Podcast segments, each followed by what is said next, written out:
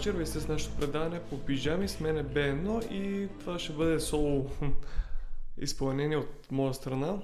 Реших да го запиша по случай епизод 13, така символично, защото м- харесвам цифрата 13 и символизира много за мене в моя живот. Днеска за какво ще говорим? Защо ще бъде толкова лично? Ще говоря за моите принципи, моя начин на живот и моя начин на мислене. До някаква степен може да е право, друго може да е грешно, но това съм си аз и първо ще кажа за нещата, които аз трябва да поправя в мой, по, а, по моя начин на мислене и да се надяваме, че с времето ще правя по-малко грешки. Да кажем, моите грешки по принцип са в това, че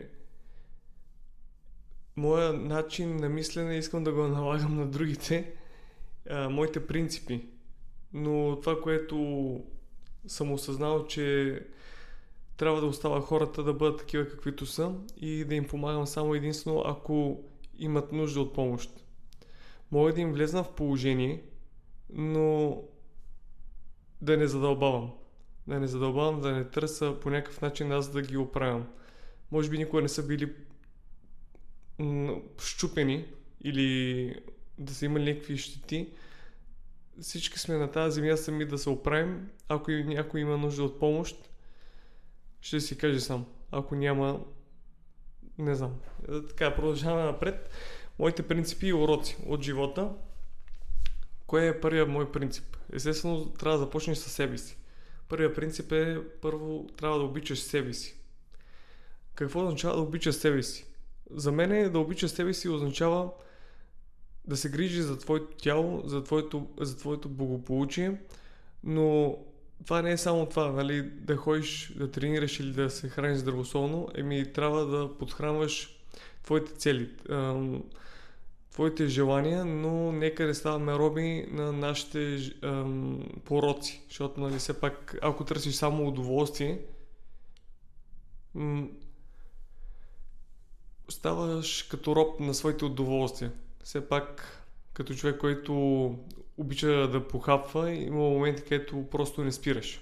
Не спираш или даже аз съм бил престрастен и към цигарите, към храната, ако ще и към порнографията, но трябва човек да види границите между всичко.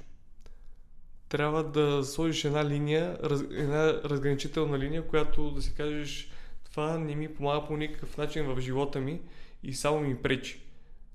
Вярно е, че за да има някакъв прогрес, има моменти, където трябва да има малко болка, малко страдание.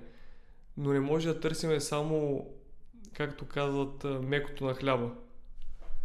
Това е един от моите принципи.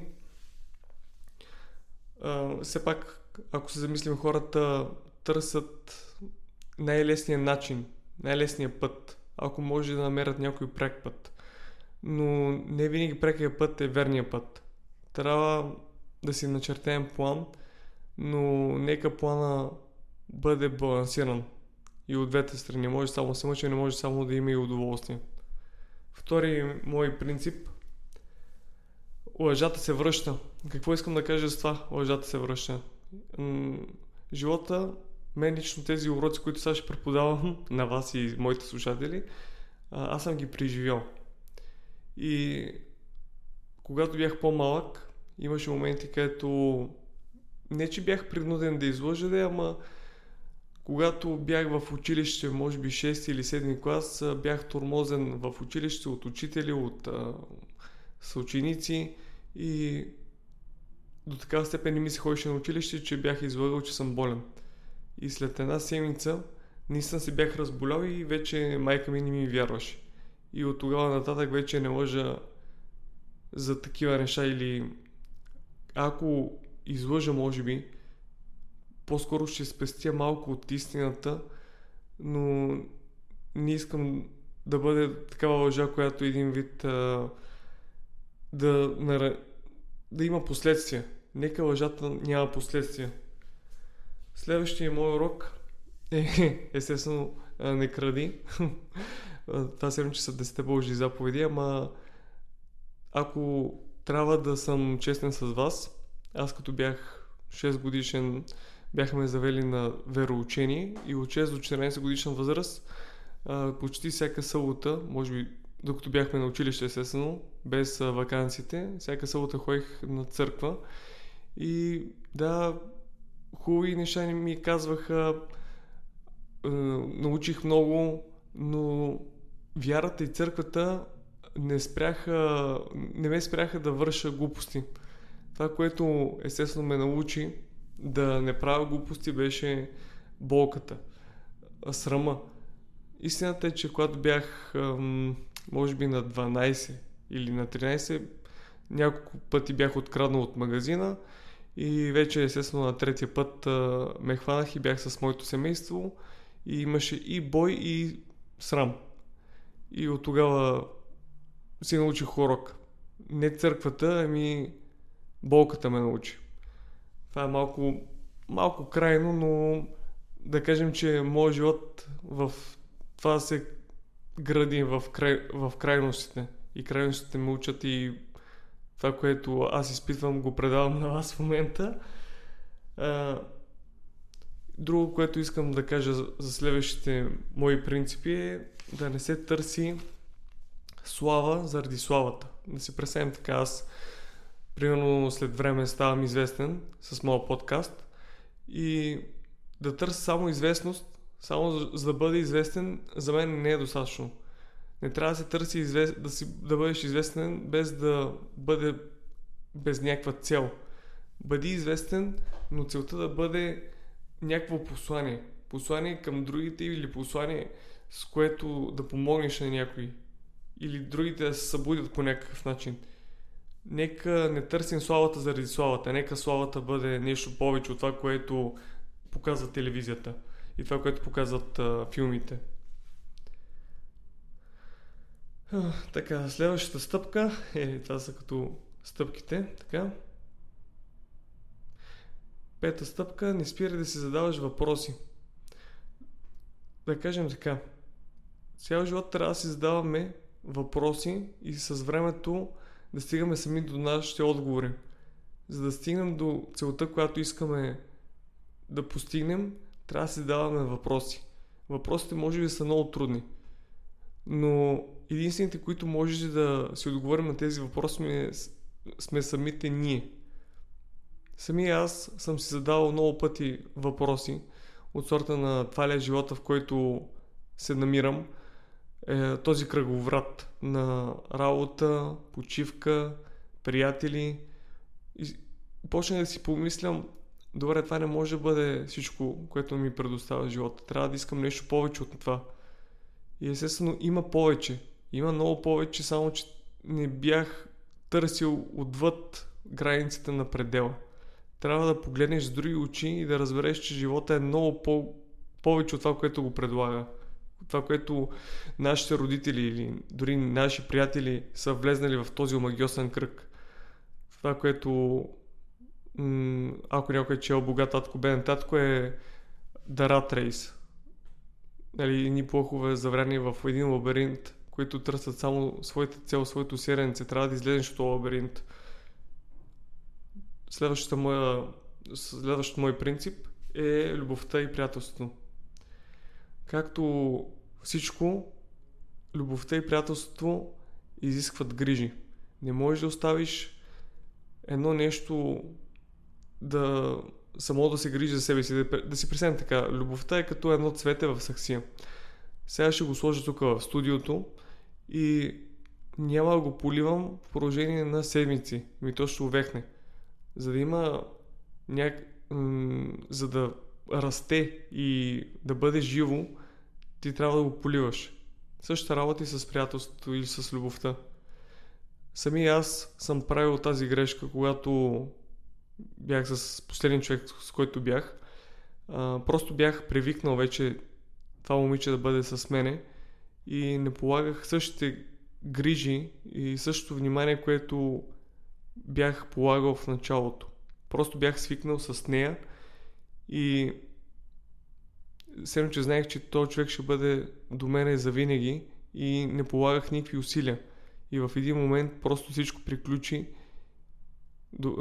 единственото, което можеш да направиш в този момент е да погледнеш назад и да разбереш, че грешките не са само, примерно, нейни, естествено, а голяма степен тези грешки са и мои. И не съм видял един вид а, червените знаменца, които тя ми ги е показвала. Ако трябва да съм честен, един, два или три месеца преди да се разделим, имаше някакви мои съмнения, че нещо не е както трябва.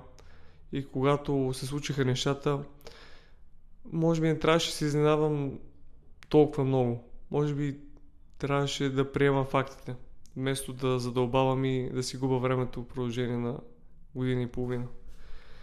Следващото, след любовта, идва и брак. Някои са за брака, други са против брака, някои не виждат в смисъл в брака. Да, нали, брака, сватбата, нали, не е, не е ефтино удоволствие вече.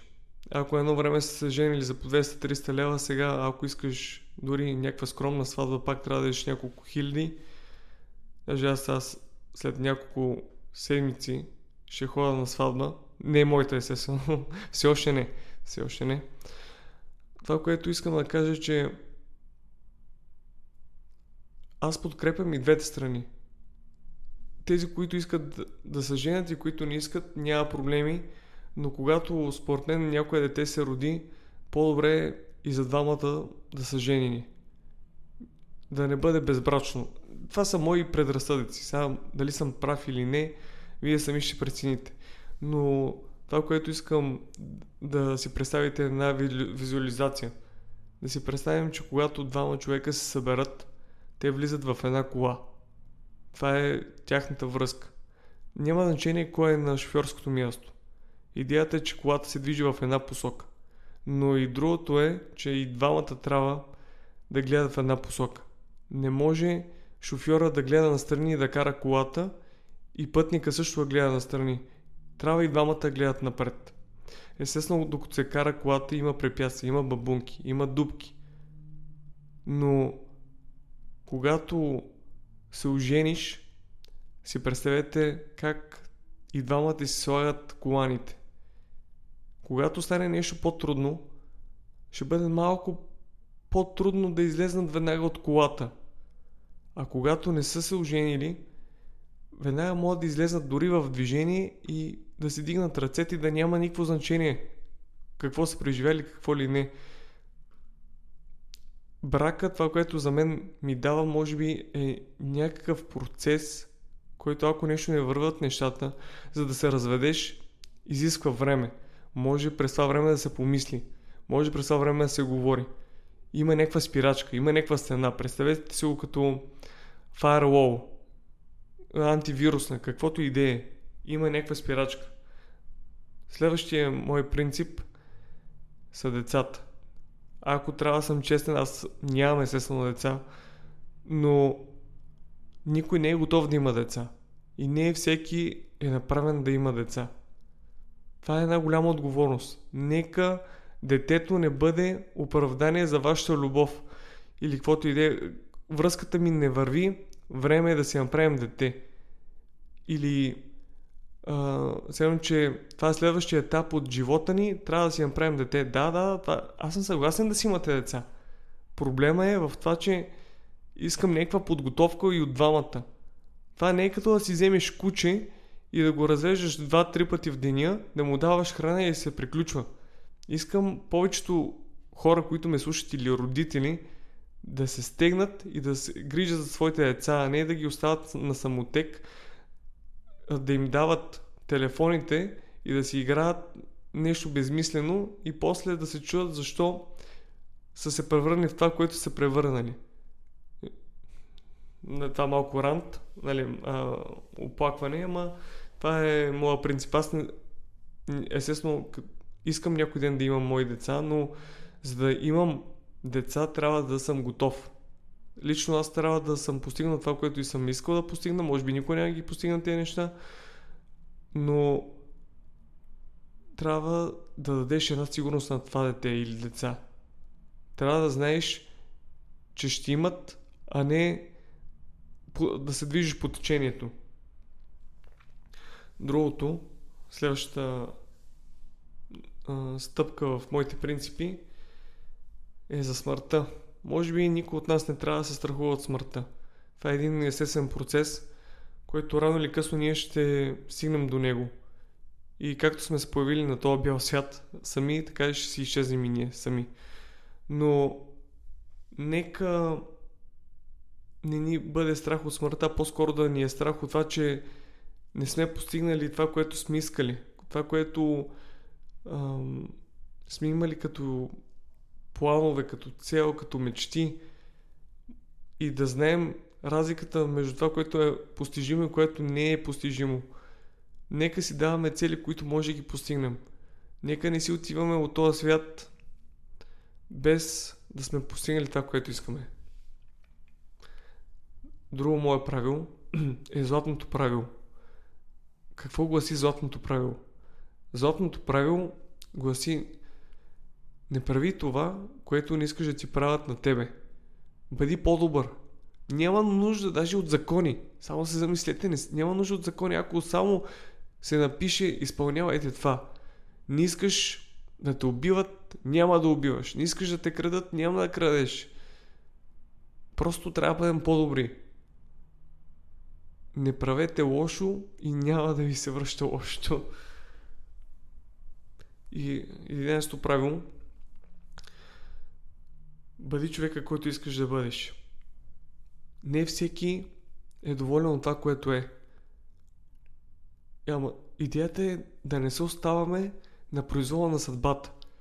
Нека не се оставяме по течението. Аз самия съм се оставил по течението и се обръщам назад и виждам, че нищо не съм направил. И почвам да разбирам, че почвам да се превръщам в човек, който не искам да бъда. Искам да бъда нещо повече. Но за да бъда повече, аз трябва да положа усилия. И това, което те учи е живот. Следващата стъпка след като помогнеш на себе си да бъдеш повече, да постигнеш нещо в живота, за да помогнеш на някой друг, трябва да помогнеш първо на себе си, нали? Но, за да постигнеш наистина повече в живота, трябва да има по-голяма цел от тебе. А по-голямата цел за мен лично е да помагаш на другите. Ако можеш да помогнеш на някой друг, няма нищо по-хубаво от това. Но за да помогна аз на другите, аз първо трябва да помогна на себе си. За да съм готов. Да не съм гол и бос. И да им помагам само и само да им помагам. Ами ако аз първо помогна на себе си, няма да бъда по-ценен, после когато им помагам аз на тях. И може би последната, последният мой принцип е 13-я. Не знам, може би не е най-важният, но е важен за всеки. Трябва да бъдем благодарни за това, което имаме. За нашето семейство, за нашите приятели. Няма нищо по-ценно от това, когато си легнеш, да си благодарен за това, което имаш. Да си благодарен, че можеш да ходиш. Ако трябва да съм честен, преди 3 години преживях, преживях инцидент. И имаше страха, който аз имах беше да, да не си остана инвалид. И нещата се закърпиха. Много съм благодарен за операцията, която преживях. Грижата от моя личен доктор беше все че беше част от моето семейство. Но след като ми махнаха вече гипсове и всичко останало, всичко стана на мен. Трябваше аз да се помъча да се рехабилитирам сам. Трябваше да положа усилията и да видя целта. Трябваше да почна да ходя на ново. И само това ми беше в мисълта. Трябва да почна да, да хода и да тичам. Трябва да почна да съм нормален. Искам, искам никой да не знае, че имам тази травма. Искам да бъда себе си пак. И човек трябва да бъде благодарен за това, което има и че може да ходи. И чува и вижда и за семейството си, и за всичко. Добре. Това беше всичко от мене. Бе едно и до следващия път.